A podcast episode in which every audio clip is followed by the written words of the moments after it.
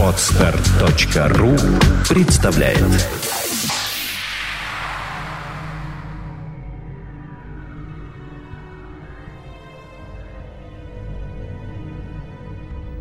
Зали шла по рассветному городу и не узнавала его. Розовые солнечные лучи играли в россыпях осколков у разбитых витрин. Тут и там на обочинах дорог ей попадались помятые скореженные автомобили, на горизонте поднимались в небо языки пламени. Несколько раз мимо нее проезжали машины с медицинскими иероглифами на кузовах. Врачи спешили на помощь раненым. Кроме врачей, она не встретила на улицах ни одного живого кинченца. Казалось, в эту ночь город оставили все его жители – или же они укрылись в домах и боялись выйти на дороги, изрытые воронками от взрывов. Обходя одну из таких рытвин, Зали увидела на дне нечто, что на первый взгляд показалось ей клочком бурой материи.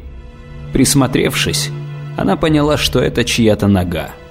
Если до этого Зали находилась в прострации и разглядывала город как сторонний наблюдатель, попавший на съемки фильма, то в эту минуту ее внезапно прошибло осознание реальности происходящего – все вокруг приобрело четкие очертания. В ноздрях защекотало от запаха дыма и смерти. Зали остановилась и глубоко вдохнула, чтобы ее не стошнило. Это был ее город, над постройкой которого она трудилась тысячами других странников. И теперь этот город лежал перед ней, как умирающий солдат, и даже не мог попросить о помощи. Зали заставила себя оторвать взгляд от воронки – она пошла дальше, прислушиваясь к хрусту стекла и мусора под ногами. Мимо нее от центра к окраине пронеслась еще одна машина. На этот раз без маркировки. Огибая лежащий поперек дороги фонарный столб, водитель не справился с управлением, и автомобиль понесло в стену стоящего рядом здания. В последний момент он вывернул руль, избежав прямого столкновения. Послышался скрежет железа и визг тормозов. Чудом избежавший смерти водитель вылез из кабины и остановился у авто, почесывая затылок. Левая половина его лица была покрыта копотью, через черное пятно пролегла светлая бороздочка, проделанная струящимся со лба потом. Зали подошла к незнакомцу поближе, но он никак не отреагировал на ее присутствие. Все стоял и растерянно смотрел на испорченную машину, походя при этом на заблудившегося в лесу ребенка. Зали осторожно тронула странника за рукав. Тот резко обернулся и удивленно уставился на незнакомку, будто она внезапно материализовалась на этом самом месте или выросла прямо из земли. «Что здесь произошло?» В ответ странник лишь беспомощно указал на автомобиль, превратившийся теперь в бесполезную груду железа. «Я имею в виду, что здесь произошло ночью». Незнакомец прищурился, будто пытаясь понять, не шутит ли над ним. От этого его глаза стали похожи на две темные горизонтальные щели, вырезанные в лице. Наконец он сказал. «Ты правда не знаешь?» Зали покачала головой, и странник расхохотался. Так громко, что это больше походило на истерику. Наконец, успокоившись, он сказал. «Тогда тебя ждет большой сюрприз». «Подозреваю, что так», — ответила Зали, окинув взглядом улицу. «Можешь забыть все, что ты до этого знала о Кинчене. Его больше не существует. Я вот собирался сбежать, а теперь стою и думаю, ну не идиот, а? Куда я сбегу отсюда? Он снова засмеялся, как будто только что придумал отличную шутку. Зали уже начала терять надежду хоть что-то узнать у этого странного незнакомца, но тут радостная маска внезапно сползла с его лица, будто была не по размеру. И он продолжил уже серьезно. Я уже намеревался отходить ко сну, когда коммуникатор зазвонил таким, знаешь, особенным звонком, который означает «не жди ничего хорошего». Я натянул броню и побежал к Ашсулату. Все согласно инструкции. На улицах началось какое-то светопреставление, повсюду были странники с макуавитлями. Ты можешь мне не верить, но именно так все и было. Синие лазеры макуавитли я смогу отличить от чего угодно. Повсюду крики, вой, страшное дело – я кое-как прорвался к главной площади, а уж там началось что-то совсем из ряда вон. Настоящая свалка, не разберешь, где свои, где чужие. Да и кто чужие? Я-то поначалу думал, что это дикари на нас внезапно напали. Но потом оказалось, что наши же. Там были не только камаштли. Еще киничи и цамнийцы, даже ишчелианцев хватало. Это было настоящее восстание. Накома Верлан дал команду оцепить Ашсулат, не подпускать повстанцев. И что это были за повстанцы? Я успел заметить владельца фармацевтической фабрики и главного оружейника. А уж сколько там на самом деле было высоких чинов, никому не известно. Мы отстреливались как могли, держали оборону. А потом из громкоговорителей зазвучал голос. Тут уж я подумал, что совсем спятил, потому что это был наш Ашсул Тейт. Ошибки быть не может, уж его голос я хорошо знаю. Он говорил, что настал великий день освобождения из-под гнета и предлагал нам сдаться. Признаться, если бы вокруг меня не стояли мои собратья, бойцы, с которыми я делил пищу, а некоторых так и вовсе случалось таскать на своем горбу ранеными. Так вот, если бы их там не было, я бы сломался. Потому что это ведь какое-то сумасшествие, которого просто не могло быть. Дурной сон, кошмар. Они почти прорвали оцепление, когда все вдруг повернулось иначе. В одно мгновение у них всех, как по команде, разрядились макуавитли. Были и нету. Видела бы ты, какие у них были лица, когда оказалось, что суперпушки больше не действуют. Оно и понятно, настоящих-то боевых навыков не было и у половины повстанцев. Киничийцы, что с них возьмешь? Многие сразу кинулись бежать, но Оверлан не из тех, кто отпустит врага. Он отдал приказ преследовать отступавших. Да только как их преследовать? Многие побросали Макуавитли прямо там, на площади. А без оружия их ведь никак не отличишь от остальных – это уж был не бой, а какое-то истребление. Я не знал, в кого стреляю, все смешалось. А Тейт все продолжал твердить в громкоговорителе о великом дне. Незнакомец замолчал, но сказанного Зали было явно недостаточно. А дальше? Что было дальше? А дальше началось утро, и до меня стало доходить, что мы все наделали. Кругом трупы, стоны умирающих. И все это наши собратья, которых уничтожила своя же армия. Или собратья, которых успели прикончить повстанцы. Сотни и сотни, немыслимо. Тем временем в городе начались беспорядки. Обезумевшие кинченцы крушили фабрики, магазины. Даже подпалили фармацевтическую лабораторию. Сейчас, наверное, во всем городе не сыщешь магазина, в котором бы что-то осталось. Вынесли все подчистую. Своих же грабили. Потом, конечно, городская охрана принялась наводить порядки, и улицы постепенно опустели. Сама видишь, сегодня тут не слишком людно. Понятно. Сказала Зали, хотя на самом деле ей мало что было понятно. Она решила полностью вжиться в роль наивной слушательницы, надеясь, что так сможет узнать больше. Выходит, это все дело рук Тейта? Он это затеял? Выходит, что так. Теперь его будут судить? Это вряд ли. Можешь сходить его повидать. Он лежит на помосте у трибуны с аккуратной дыркой в затылке. Говорят, свои же и прикончили, когда стало понятно, что восстанию конец. И не побоялись позора. В спину стреляли. Хотя в данном случае, думаю, это было по справедливости. Ты и ты сам оказался мастером заходить со спины. Ты не находишь? И что же, получается, пока шел бой, он спокойно себе вещал с трибуны? Конечно, нет. По громкоговорителям транслировали запись. А сам Тейт скрывался в какой-то норе. Говорят, его оттуда выволокли, поставили на трибуну и пристрелили. Видимо, повстанцы и сами не слишком любили своего предводителя. Странное дело, да? «Да уж, странная», – пробормотала Зали, на миг поймав себя на мысли, что ей будет не хватать дядюшки Тейта. «Но теперь-то все закончилось?» «Куда там? Кажется, все только начинается». «В каком смысле?»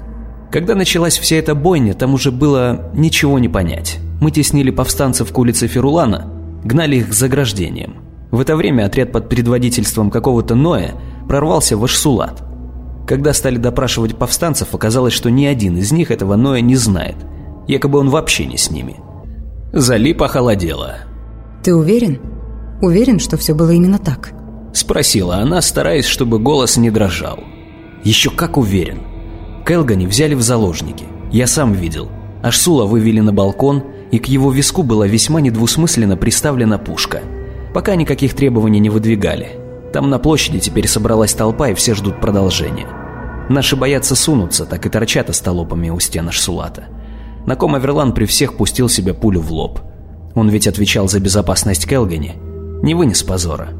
Тут-то я и не выдержал. Просто прыгнул в машину и поехал. Лишь бы подальше от всего этого. Знаешь, ни одной мысли тогда в голове не было. Только жуткий калейдоскоп лиц, вспышек, всей этой крови и грязи вокруг. А теперь куда мне? В пустыне я и неделю не протяну. А если вернут, казнят за дезертирство.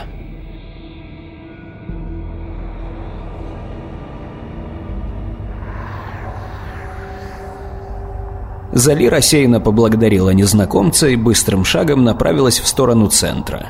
Мысли путались в голове, мозаика не складывалась, И только размеренный шаг придавал ей уверенности. Вскоре она услышала отдаленный шум, невнятный ропот толпы, и чем ближе она подходила к центру, тем громче и отчетливее он становился. Наконец она свернула с улицы Ферулана, и перед ней раскинулась площадь, наводненная кинченцами всех каст и возрастов. Казалось, тут собрался весь город. Странники оживленно галдели и перекрикивали друг друга. Тут же были и представители регулярной армии.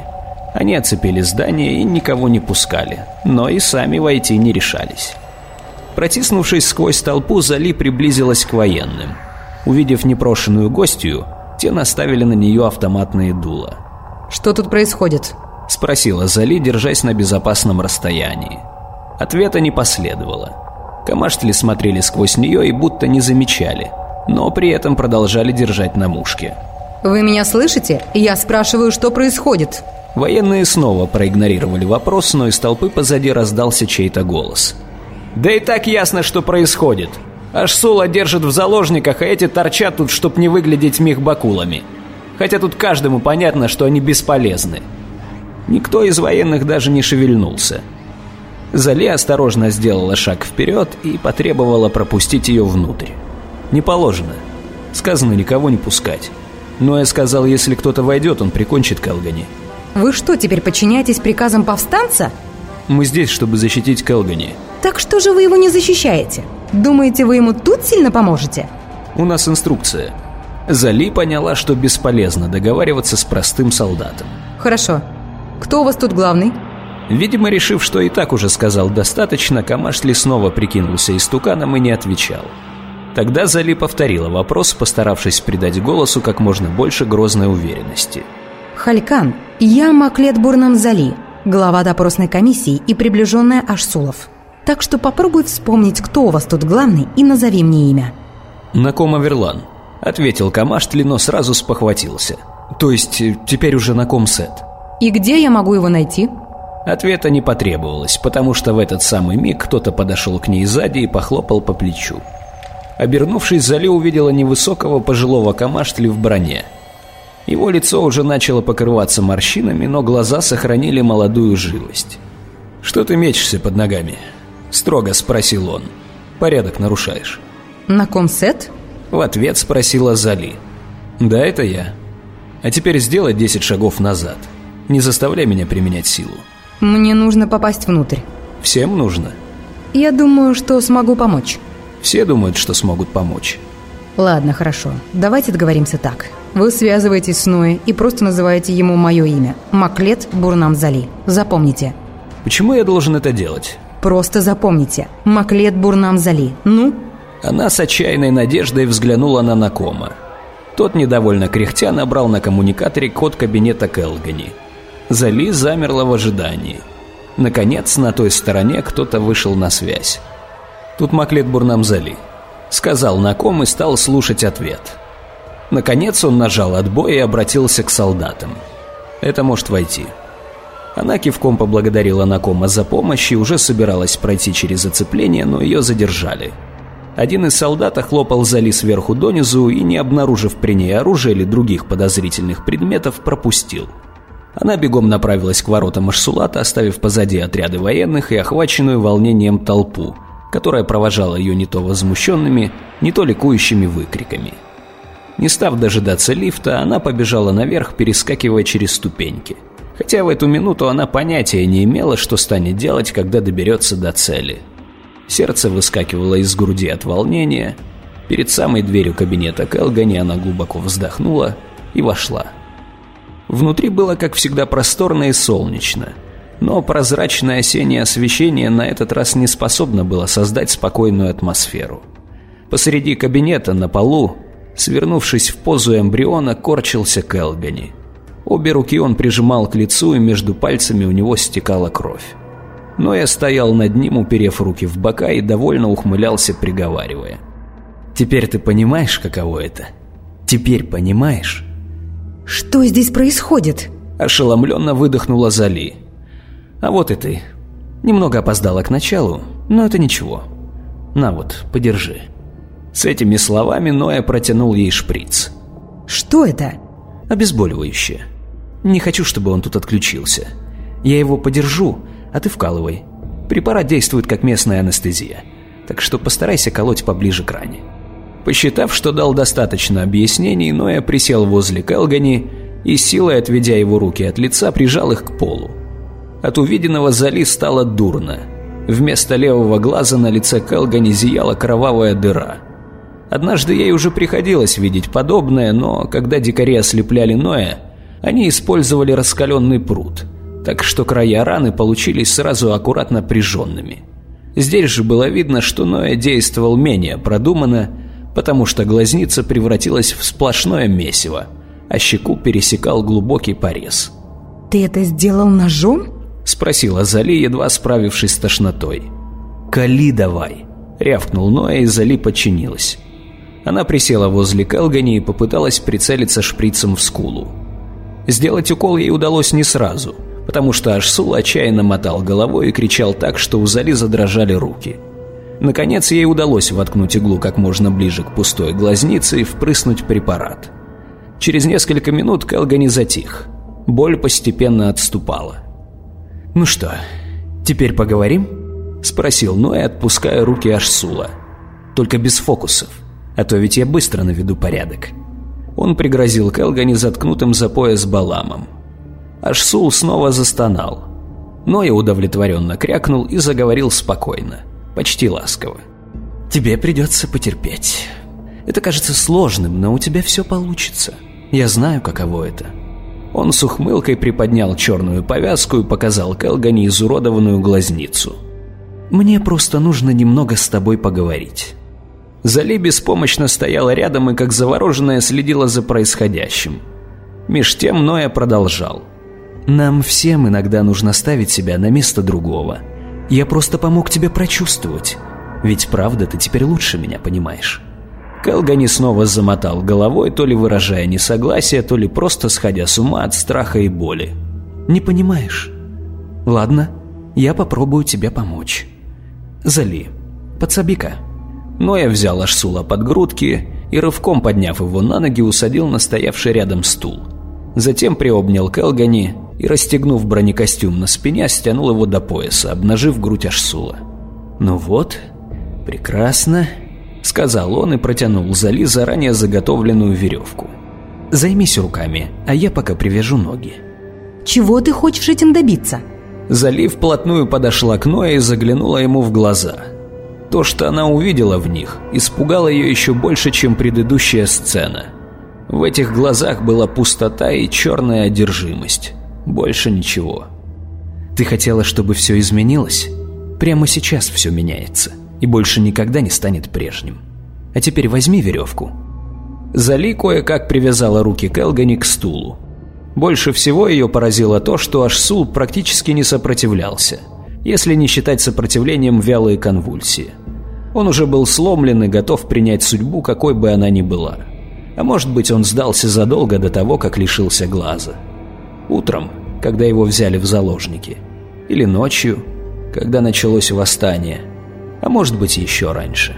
Ответа не было. «Ты уже закончила? Тогда подай мне нож, вон там, на полу». Он указал на окровавленный кукри грубой работы, валявшийся в двух шагах. Зали подняла нож, посмотрела на искривленное лезвие, затем на Ноя. Он перехватил ее взгляд и сказал, «Только не вздумай мне угрожать. А то ведь я могу засомневаться в твоей любви. К тому же у меня есть пистолет. И поверь, мне очень не хотелось бы им воспользоваться». Зали колебалась.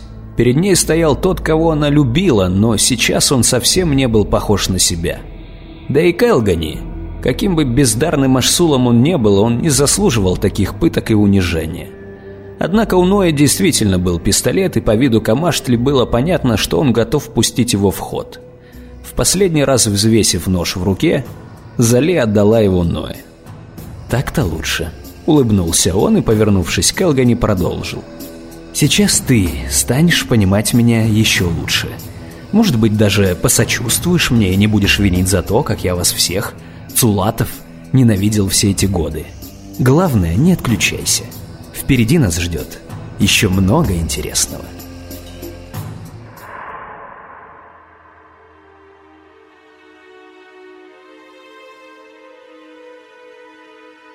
Ноэ ухватил нож поудобнее и склонился над Келгани. Сделав по два параллельных надреза, образовавших квадрат на груди Ашсула, аккуратно подел кожу и короткими уверенными движениями кончиков лезвия стал отделять ее от плоти. Он в точности повторял действия дикаря, который 21 год назад то же самое проделал с Ноя. Келгани взвыла, чего Зали захотелось закрыть уши. Ноя только шире улыбнулся. Для него этот звук лился как песня. «Потерпи еще немного. Вот так, хорошо. Не нужно на меня злиться. Я ведь только хочу объяснить, что когда терпишь такую боль, сражаясь за благо своего народа, то потом очень обидно вместо благодарности получить клеймо на память. Мне даже сложно передать тебе, насколько это обидно. Внезапно Келгани, который до этого только стонал, либо апатично смотрел в пустоту, выдохнул. «Я тут ни при чем, я был против». «Ну, конечно, ты был против. Но почему тогда это все-таки случилось, а? Почему ты не настоял на своем против? Выходит, ты все-таки был за. Это ведь очевидно. Ну, я сделал резкий рывок и отодрал остаток несрезанного лоскута кожи. Келгани издал короткий пронзительный стон и затих. Но я выронил кровоточащий лоскут, и тот с мокрым шлепком упал на пол. Камаштли разочарованно покачал головой. «Ну вот, отключился. Старая развалина. Я, между прочим, когда был на его месте, оставался в сознании. Ладно, сейчас приведем его в себя. Ноя потянулся застоявший на столе аптечкой, Зали сделала шаг и оказалась с ним лицом к лицу. Нежно, но крепко взяв Ноя за руку, она снова спросила. «Ноя, что ты делаешь?» «Разве не видно? Я думал, ты внимательно слушала». «Месть затуманила твой разум. Ты превратился в чудовище. Мне больно видеть тебя таким». А мне было больно все эти годы. Я мечтал об этом дне с того самого момента, как на моем лбу появилась позорная отметина. И разве не этого мы с тобой хотели? Такого я точно не хотела. Покачала головой Зали. Неправда. Ты хотела власти. Ты мечтала о том, чтобы изменить жизнь кинченцев и расправиться с бездарными джулбахами, которые давно перестали заботиться о своем народе и только по недоразумению назывались ашсулами. Да, ты действительно был таким, и Кинбакап. К счастью, их больше нет. Но Келгани не такой. Они все одинаковые. Келгани такой же цулат, хрен собачий, как и остальные. А ты? Чем ты лучше? Разве сейчас ты беспокоишься о кинченцах? Нет, ты ослеплен жаждой мести, хочешь наказать обидчиков только и всего. На лице Ноя промелькнуло раздражение. Глаза его недобро сверкнули, но он вовремя взял себя в руки, не позволяя волне злости управлять им. Это бессмысленный спор. Главное, что скоро все закончится, и мы получим власть над городом.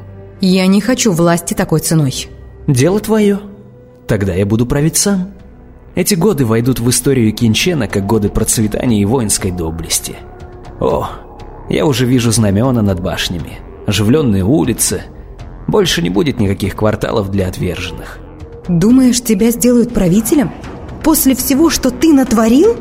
Конечно, я дам кинченцам выбор. Только им надо будет побыстрее думать, иначе могут не успеть. Но я взглянул на часы. Тереть мне нечего. Если все пойдет не по плану, через 40 минут аж Сулат взлетит на воздух. Ты хочешь сказать... Я хочу сказать, что у меня было время подготовиться. Мощности бомбы хватит, чтобы сравнять Ашсулат с землей. Если кинченцы не будут рады видеть меня в роли правителя, одно нажатие кнопки и... Это будет грандиозный фейерверк. Никто не успеет сбежать. Ты сошел с ума. Ладно, нам следует поторопиться. Сказал он и достал из аптечки еще один шприц. Подойдя к Элгане, он с размаху воткнул иглу ему в сердце. Ашсул резко вдохнул и пришел в себя. «Мы скучали, пока ты спал», есть еще кое-что, что мы с тобой должны сделать. Ты догадываешься, что это будет?» Ноэ подошел к окну и стал копаться в стоявшем на подоконнике чемодане, из которого он до этого выудил веревку. Наконец его поиски увенчались успехом, и он достал наружу автогенную зажигалку и железный пруд, конец которого был загнут в виде иероглифа, означавшего слово «предатель». Зали с ужасом наблюдала за тем, как Ноя накаливал импровизированное клеймо и не могла пошевелиться. Когда пруд раскалился до красна, Ноя примерился к колбу Келгани. «Ну что, Готов к настоящим приключениям? Это ведь кульминация всего. Постарайся отнестись к процедуре серьезно. Для меня в свое время это было большой неожиданностью. А ты, надеюсь, успел морально подготовиться. С этими словами он приложил клеймо к лбу Ашсула и силой надавил. Послышалось шипение, от опаленной кожи к потолку взвилась струйка дыма. Вскрикнув, Келгани снова отключился. «Да что ж он за слабак-то такой, а?» Возмутился но и отбросил пруд в сторону. «Не понимаю, как он вообще стал Ашсулом с такими-то слабыми нервишками?» Даже не верится. Я помню, ты все вынес как настоящий герой. Не то, что этот Михбаку. «Вот видишь, я ведь говорил тебе». Похвала его явно воодушевила. Зали сделала шаг к нему. Думаю, настоящий герой заслуживает настоящего поцелуя. С этими словами она зажмурилась и страстно впилась ему в губы. Но и ответил на поцелуй и, обняв Зали, стал водить руками по спине, опускаясь все ниже. У Зали подкосились ноги, и перед закрытыми глазами замелькали разноцветные пятна.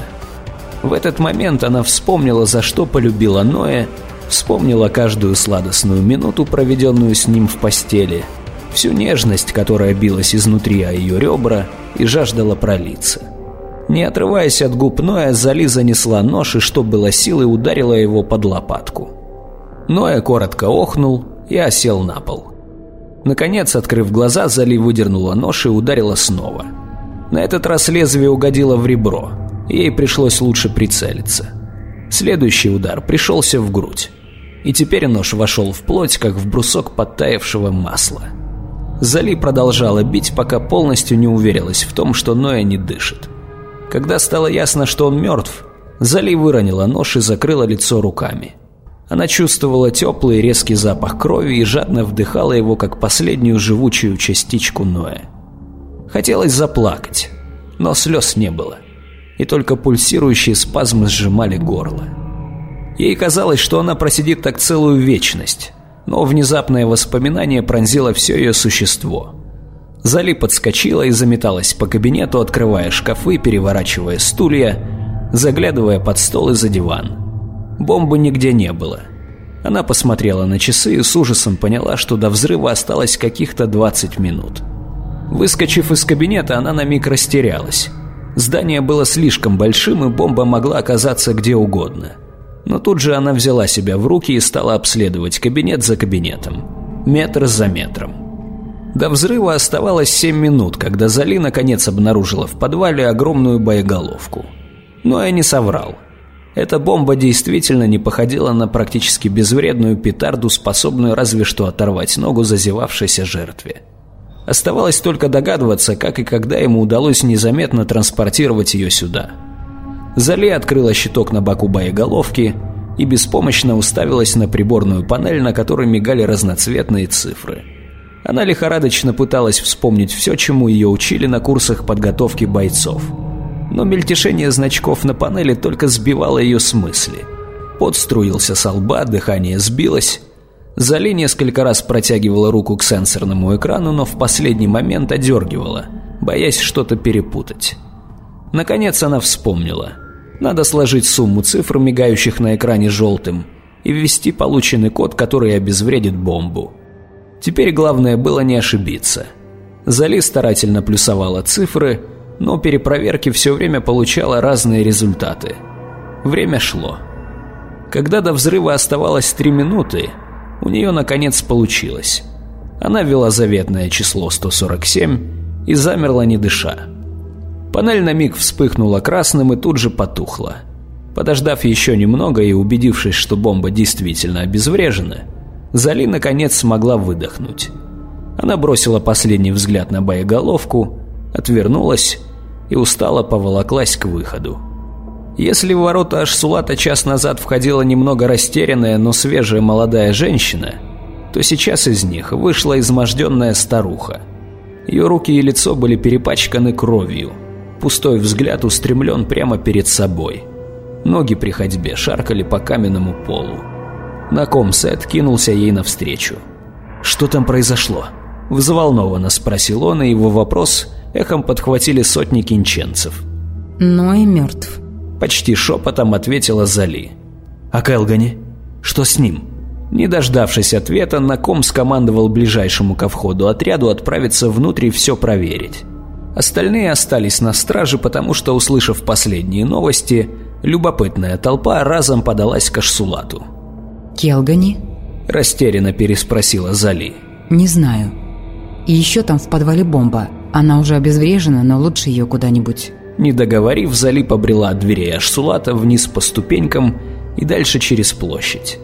Солдаты не стали ее останавливать, а простые кинченцы расступались, освобождая путь.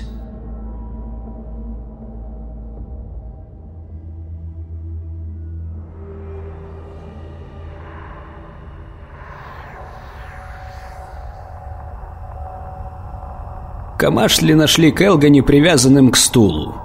Голова его безвольно свисала на окровавленную грудь, левая половина лица была изуродована.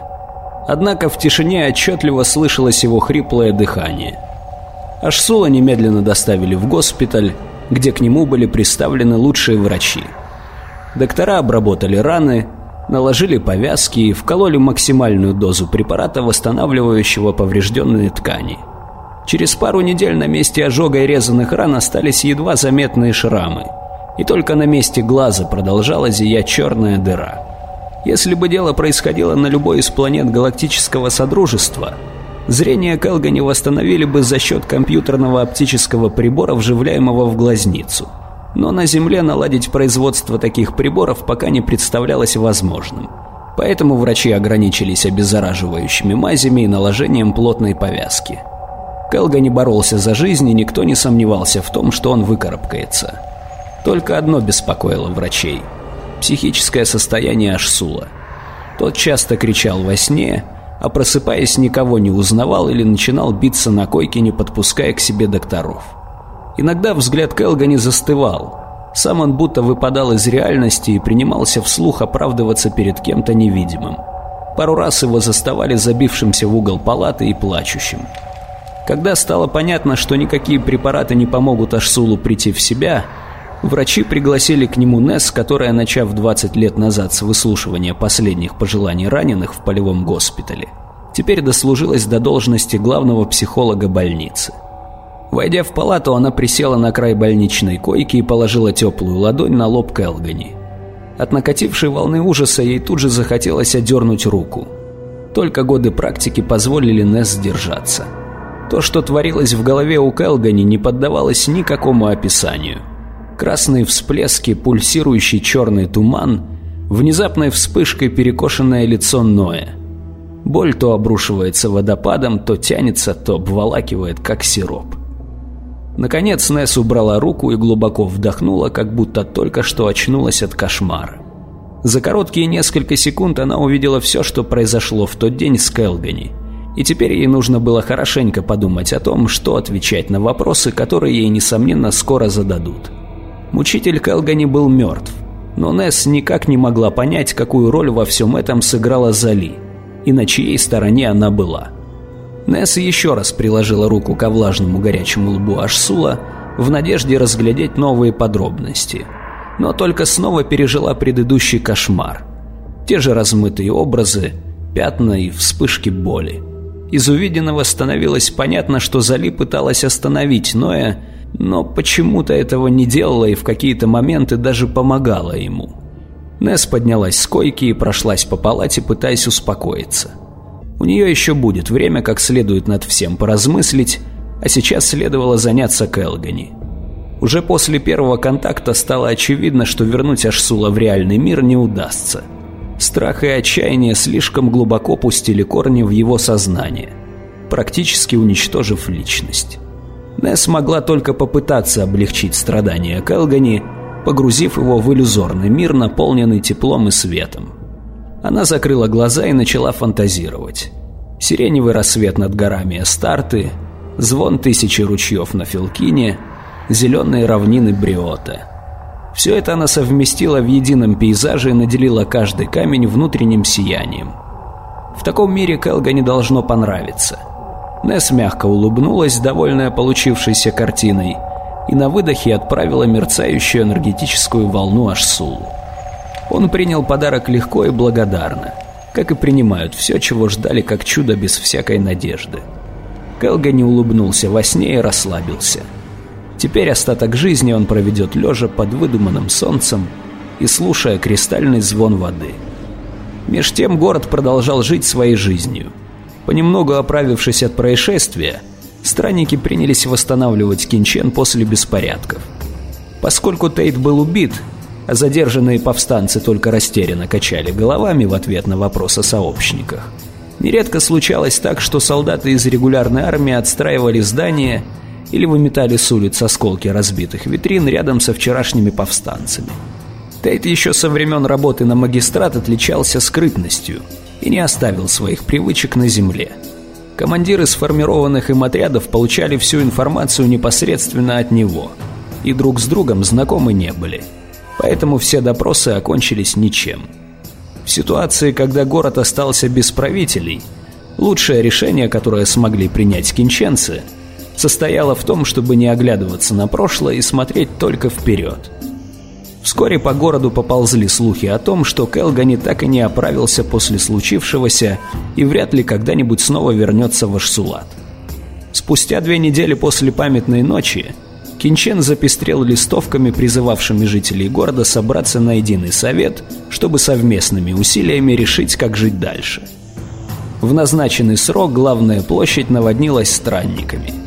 Кинченцы стекались со всех концов города – кто-то хотел сказать свое слово, кто-то пришел послушать, что скажут другие, а кто-то просто не хотел оставаться в курсе главных сплетен.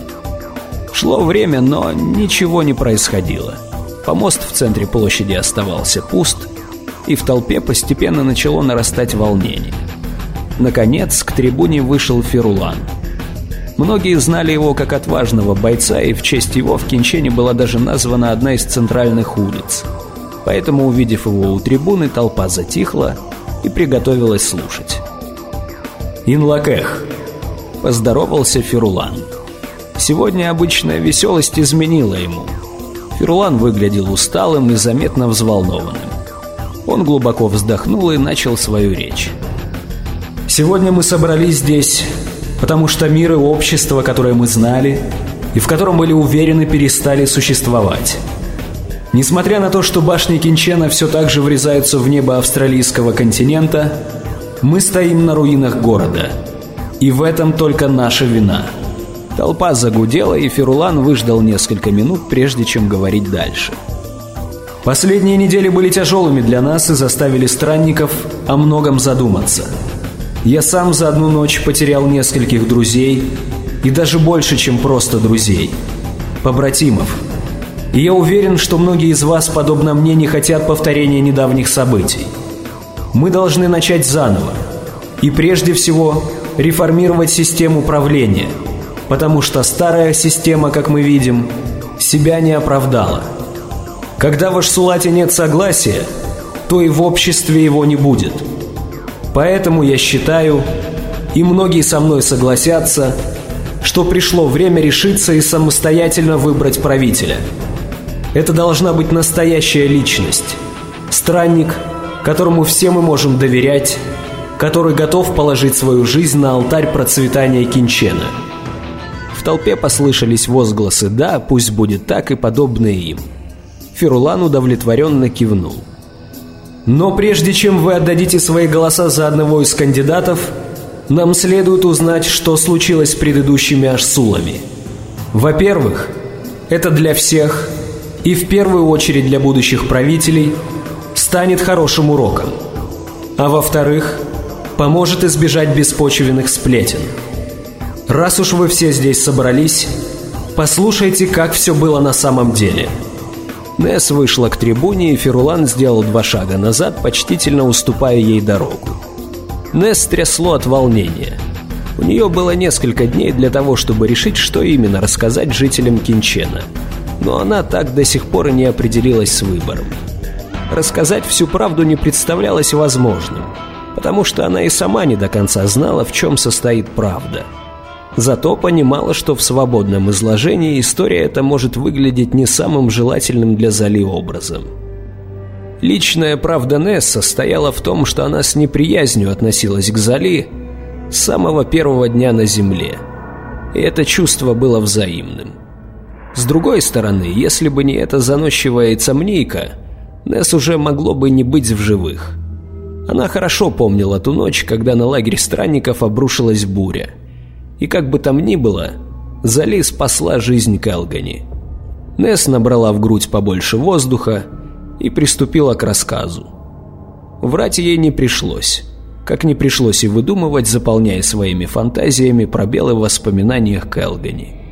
Несс просто опустила спорные моменты, и в итоге вышло, что Келгани пытали, а потом в Ашсулат ворвалась Зали. Она расправилась с Ноя, используя для этого его же нож. «А еще она обезвредила бомбу!» – выкрикнул кто-то из толпы. «Если бы не она, мы бы все взлетели на воздух!» Несс об этом не знала. Ведь и сам Келгани ничего не знал о бомбе. Она растерянно уставилась на Ферулана, и тот снова вернулся к трибуне, чтобы помочь восстановить картину произошедшего. «Действительно, вы правы. В подвале Ашсулата была найдена бомба. Осмотр механизма подтвердил, что она была обезврежена за несколько минут до взрыва. Сопоставив факты данной медицинской экспертизы и показания приборов, мы пришли к выводу, что взрыватель был отключен уже после смерти Ноя. Можно сказать, многие из нас действительно должны благодарить Маклет Бурнамзали за то, что дожили до этого дня. Ее поступок можно считать поистине самоотверженным. Странники, собравшиеся на площади, стали возбужденно переговариваться, отовсюду раздавались радостные возгласы, прославляющие Зали. Ферулан окинул взглядом толпу и сказал «Вижу, вам этот поступок кажется геройским. Во времена, когда я воевал за Галактическое Содружество, так поступил бы каждый. Это было в порядке вещей. Положить жизнь во славу магистрата. Но сегодня, увы, наше общество стало иным. Простая преданность государству расценивается как геройство. Да, сейчас на это способен не каждый. Но я рад, что среди нас еще есть те, кто помнит и чтит законы магистрата. Откуда-то с дальнего конца площади послышалось «залив правители». Эту фразу подхватили другие кинченцы и волной понесли ее к центру. Однако не все были готовы скандировать новый лозунг. Тут и там звучали возмущенные выкрики. Кто-то выкрикивал имена своих кандидатов, иные просто недоуменно оглядывались по сторонам. От толпы отделился молодой камаштлианец и по ступенькам вбежал на помост – Ферулан уступил место желающему высказаться, и тот с жаром заговорил. «Я простой солдат. Все, что я знаю, как заряжать оружие и стрелять в дикарей. Все, что я умею, выполнять приказы командира. И от этих приказов зависит, останусь ли я жив и смогу ли поцеловать детей, вернувшись с боя. Поэтому я знаю, насколько важно, чтобы правитель был мудр и разбирался в военном деле». Уверен, что Ферлан тот, кто наилучшим образом сочетает в себе эти качества. Он участвовал в жарких боях и всегда проявлял доблесть. Для меня было бы честью сражаться под его знаменами. Я за то, чтобы нашим правителем стал Ферулан. Площадь всколыхнулась. Теперь народ выкрикивал имя Ферулана, выражая поддержку и одобрение. Кое-где возникли очаги споров, и ропот расходился по толпе, как круги по воде от брошенного камня. Ферлан снова подошел к трибуне и прокашлялся. Он сказал. «Многие считают меня хорошим бойцом. Это лестно. И я рад, если это действительно так. Но дело в том, что моя стихия – ночные улицы вражеских городов и пламя жесткого боя, а вовсе не светлые залы Ашсулата. Я рожден для того, чтобы сражаться, а не для того, чтобы вести за собой войска. Конечно, если мне выпадет честь стать правителем Кинчена – я не посмею от этого отказаться. Хорошо. Кто готов отдать голос за мою кандидатуру? Толпа взревела. Одни выступали за, другие против. Каждый хотел погромче высказать свое мнение. Ферулан поднял руки, призывая к тишине, и задал второй вопрос. «А кто готов поддержать кандидатуру Зали?» И снова поднялся шум. Многих впечатлил рассказ Несса о проявленном геройстве, у других были свои причины голосовать за ее кандидатуру. Отряды Ноя, которые теперь смешались с толпой, видели в Зали надежду на лучшую жизнь. Также за нее безоговорочно выступали ученые и многие киничийцы. В итоге обе кандидатуры были поддержаны с одинаковым жаром, и оставалось непонятным, кого же кинченцы хотят видеть во главе государства. Наконец Ферулан сказал. «Думаю, в этой ситуации не поможет даже голосование, ведь все равно останется слишком много недовольных. Мы уже попробовали бороться друг с другом, и ни к чему хорошему это не привело. У нас сейчас другие цели – сплотиться и вместе работать для общей цели. Есть один способ нас рассудить».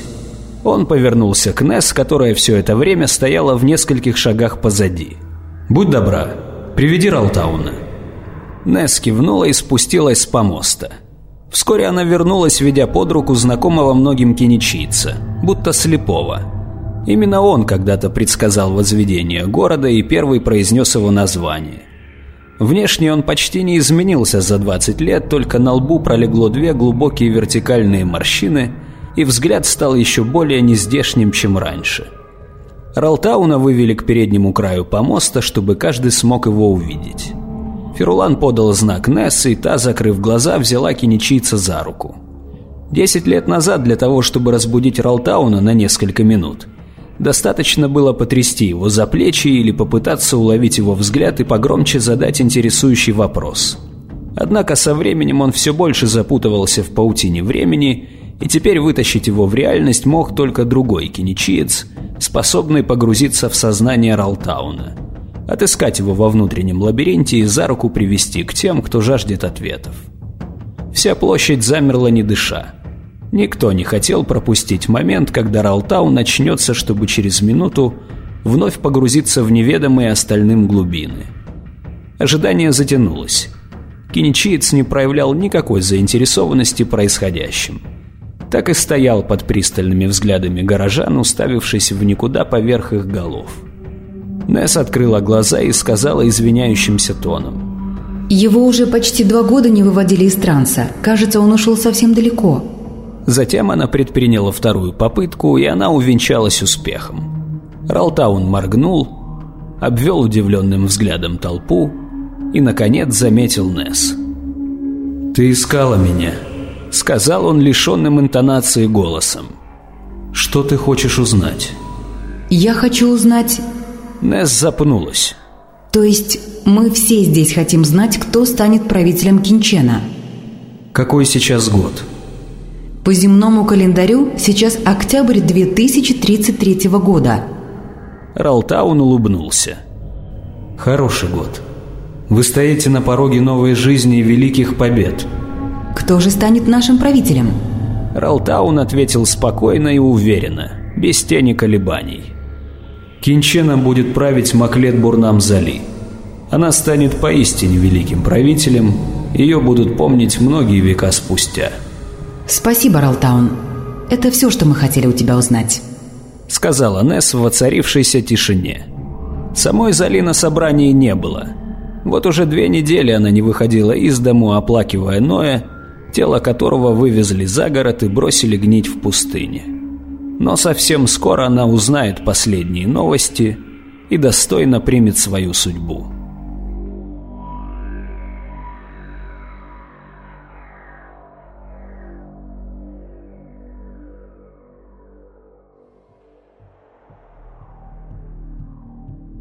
Шел 2050 год. Зали сидела в кресле, нервно постукивая пальцами по столу. Она ждала звонка от Ферулана – с последнего сеанса связи прошло уже 10 часов, и за это время на столь отдаленном объекте с отрядами странников могло случиться все, что угодно.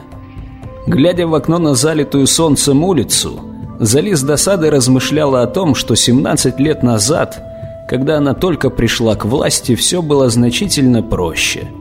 В то время дикари еще не умели пользоваться телепортами, и единственная проблема перемещений по планете состояла в том, чтобы случайно не напороться на мину, оставленную землянами возле металлической рамки неизвестного назначения.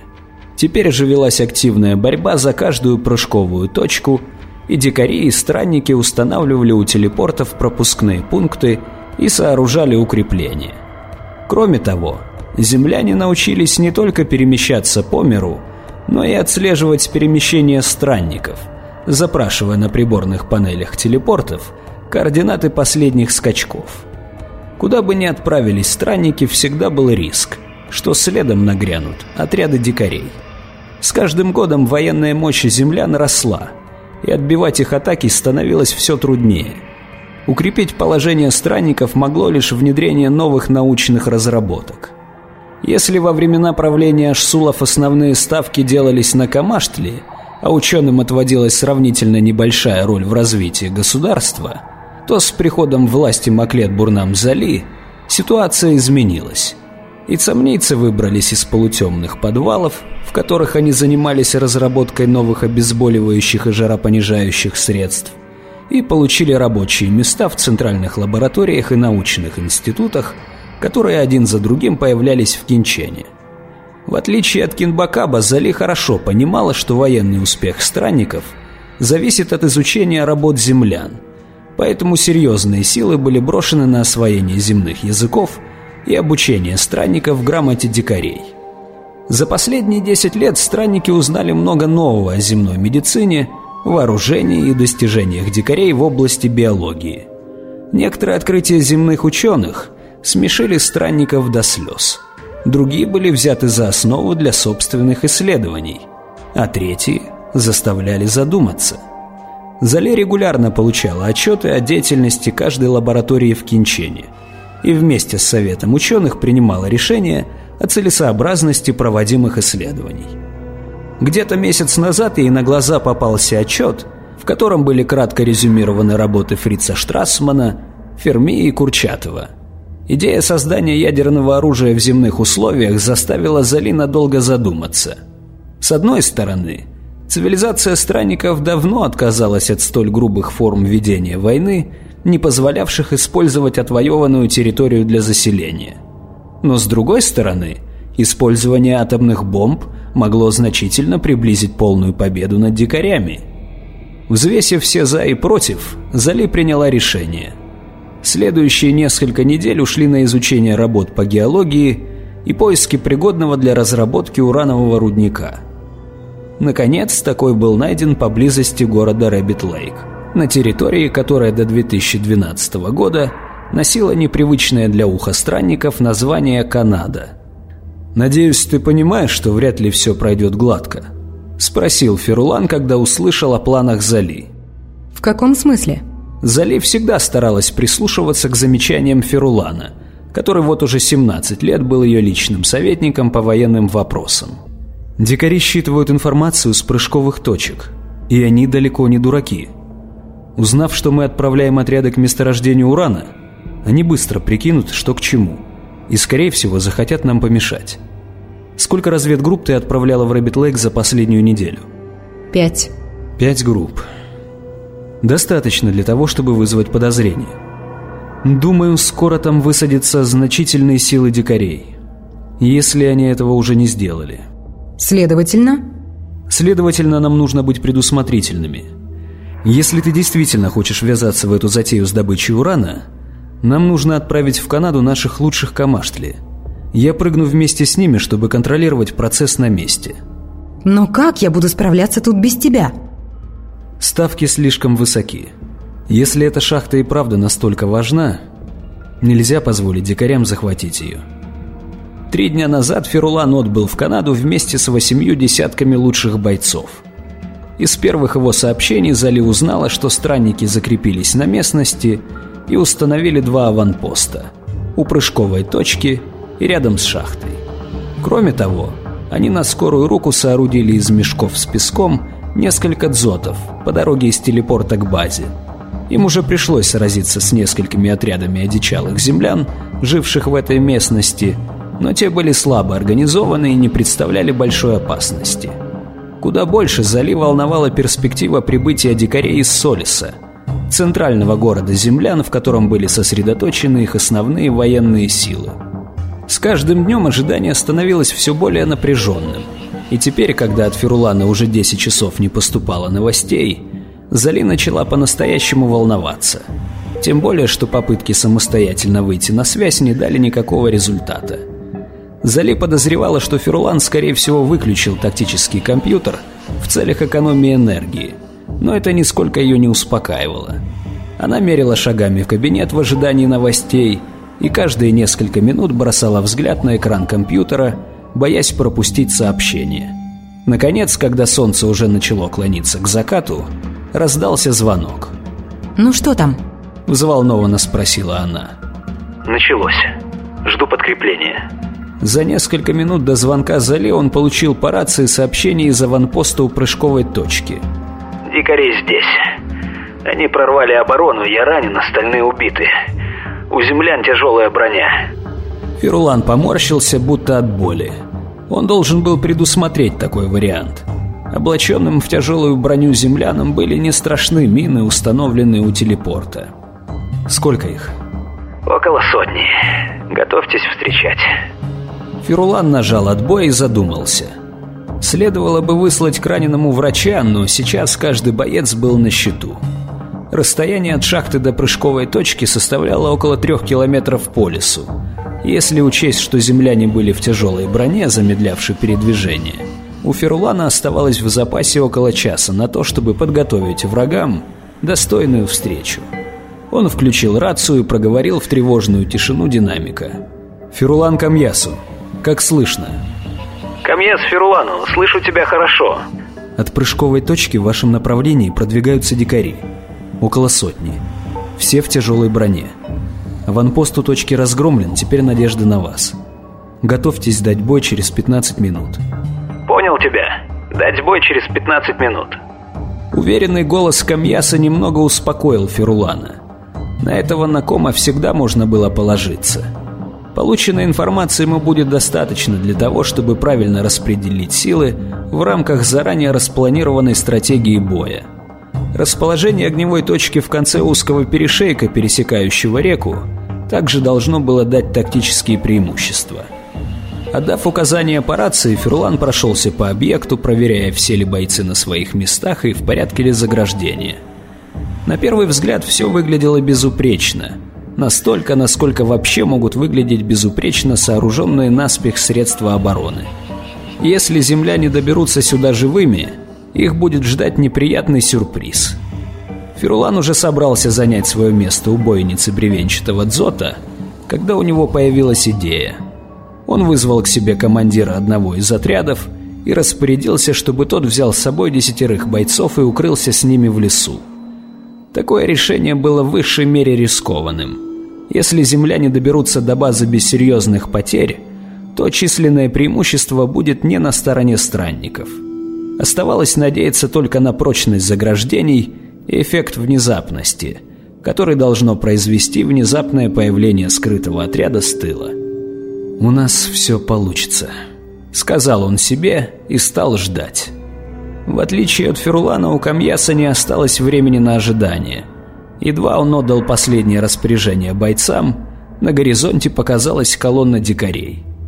Облаченные в тяжелую броню те передвигались медленно — и были похожи на древних исполинов, разбуженных в своем каменном логове и идущих на штурм города. Камьясу еще не доводилось видеть таких бронекостюмов. На дикарях не было шлемов, защита головы представляла собой выступ верхней части грудного сегмента брони. Отсутствие сочленений в районе шеи и груди делало дикарей более неповоротливыми, но и более сложными мишенями. «Максимальная готовность», сказал Камьяс по рации и взвел пулемет, надеясь на его бронебойные способности. Дикари приближались медленно и неуклонно. Каждый странник, дожидающийся атаки в дзоте, и каждый снайпер, замерший на дереве, знали, что этот бой окончится для них смертью. Слишком уж велико было количественное преимущество землян. Единственная задача, которую ставили перед собой бойцы – состояла в том, чтобы прежде чем последняя вспышка боли ослепит их навеки, успеть нанести как можно больше урон врагу. Воздух наэлектризовался от напряженной тишины, в которой слышно было лишь тяжелую размеренную поступ дикарей, и, наконец, камья срявкнул огонь. И странники начали бой. Пули градом посыпались на дикарей, но большинство зарядов, достигая цели, не наносили противнику видимого вреда. Те лишь отшатывались, как от тычков, кулаками и продолжали наступать. Дикари быстро вычислили скрытые за деревьями дзоты и открыли прицельный огонь. Даже сквозь треск пулеметных очередей из чаки Камья слышал глухие удары вражеских пуль о мешки с песком. Наконец, первый землянин с грохотом повалился на землю. Эта маленькая победа наполнила сердца странников яростной уверенностью, и те с новыми силами стали поливать неприятеля огнем. Подстреленные дикари падали, как жестяные мишени в тире. Их крики тонули в общем гуле, а кровь не просачивалась сквозь сочленения в тяжелой броне. Казалось, земляне вовсе не обращают внимания на потери в своих рядах. Шаг за шагом они продвигались вперед, расчищая себе дорогу автоматами.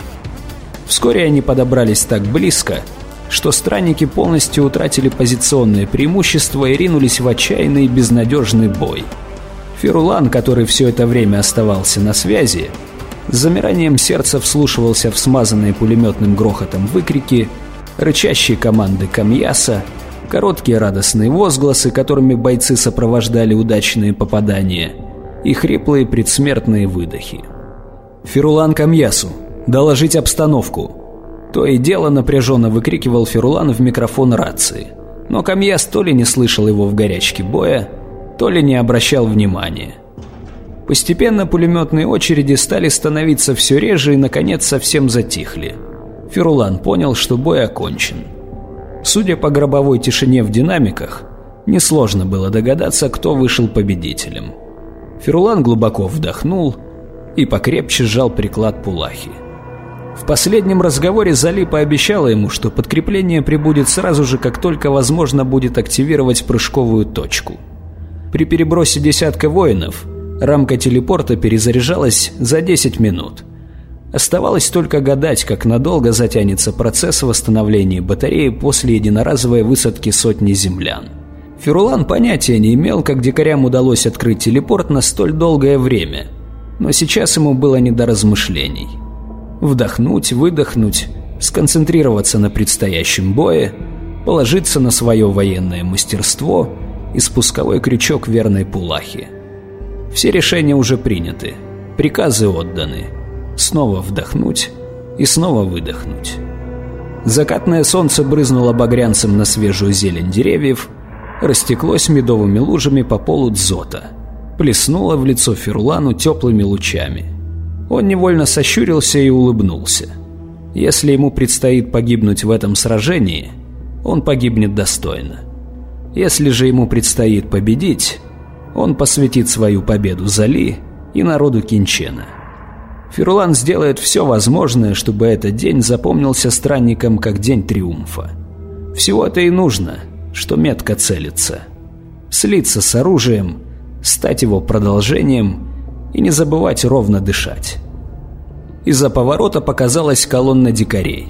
Пластины их брони сверкали в солнечных бликах, отливая осенним золотом. Два, три, пять, десять. Считал Ферулан, примерно прикидывая расстановку сил. Он насчитал семь десятков землян – это было на три десятка больше, чем странников на базе. И на семь десятков больше, чем хотелось бы ему увидеть. Если он все рассчитал правильно, дикари кинутся штурмовать базу, и прежде чем им удастся прорвать линию заграждения, снайперы успеют скосить первый урожай неприятеля. К тому времени из лесу покажется еще один отряд Камаштли, и с тыла начнет теснить дикарей к базе, превращая их в удобные охваченные паникой мишени. А там, если повезет, подоспеет подкрепление и сметет с лица земли остаток неприятельских войск. Оставалось только надеяться, что все пойдет по плану. «Огонь!» — крикнул Ферулан, когда земляне подошли на расстояние выстрела. Зазвучали первые такты симфонии боя, пронзительным отрывистым сопрано запели снайперские винтовки — Басами вторили им пулеметы и РПГ. Смертоносные заряды летели в неприятеля, послушные движениям рук, сжимавших приклады. Напряжение страсти соперничества увеличивалось по мере того, как дикари приближались к натянутой по периметру базы металлической сетке. Дни целенаправленной подготовки предшествовали этим мгновениям. этому тщательно выверенному соединению разгоряченного оружия и плоти. Ферулан посылал во врага один выстрел за другим и смеялся, прощаясь с жизнью и приветствуя ее. В то время, когда в канадских сумерках шло отчаянное сражение, в Кинчене уже началось утро следующего дня. Зали стояла у окна, глядя на распускающийся бутон рассвета. Но она не видела ни розовеющего неба, ни городских знамен, трепещущих на ветру. Мыслями Зали была там, в гуще боя, со своими солдатами. Прямо сейчас, на другом конце земли, происходила первая масштабная битва со времен основания Кинчена. Первая из многих, ожидающих странников битв. Что бы ни происходило раньше, на самом деле, война только началась. Она будет долгой и кровопролитной. Многие бойцы падут, и многие возвысятся, чтобы доблестью своей подать пример и осветить дорогу идущим вслед. С далеких звезд явился народ, который заставит трепетать эту планету. В ужасе дикари будут прятаться в горах и посреди камней своего города. Но не укроют их камни. В это утро Зали поклялась себе и целому миру, что приведет свой народ к победе. Скачать другие выпуски подкаста вы можете на podster.ru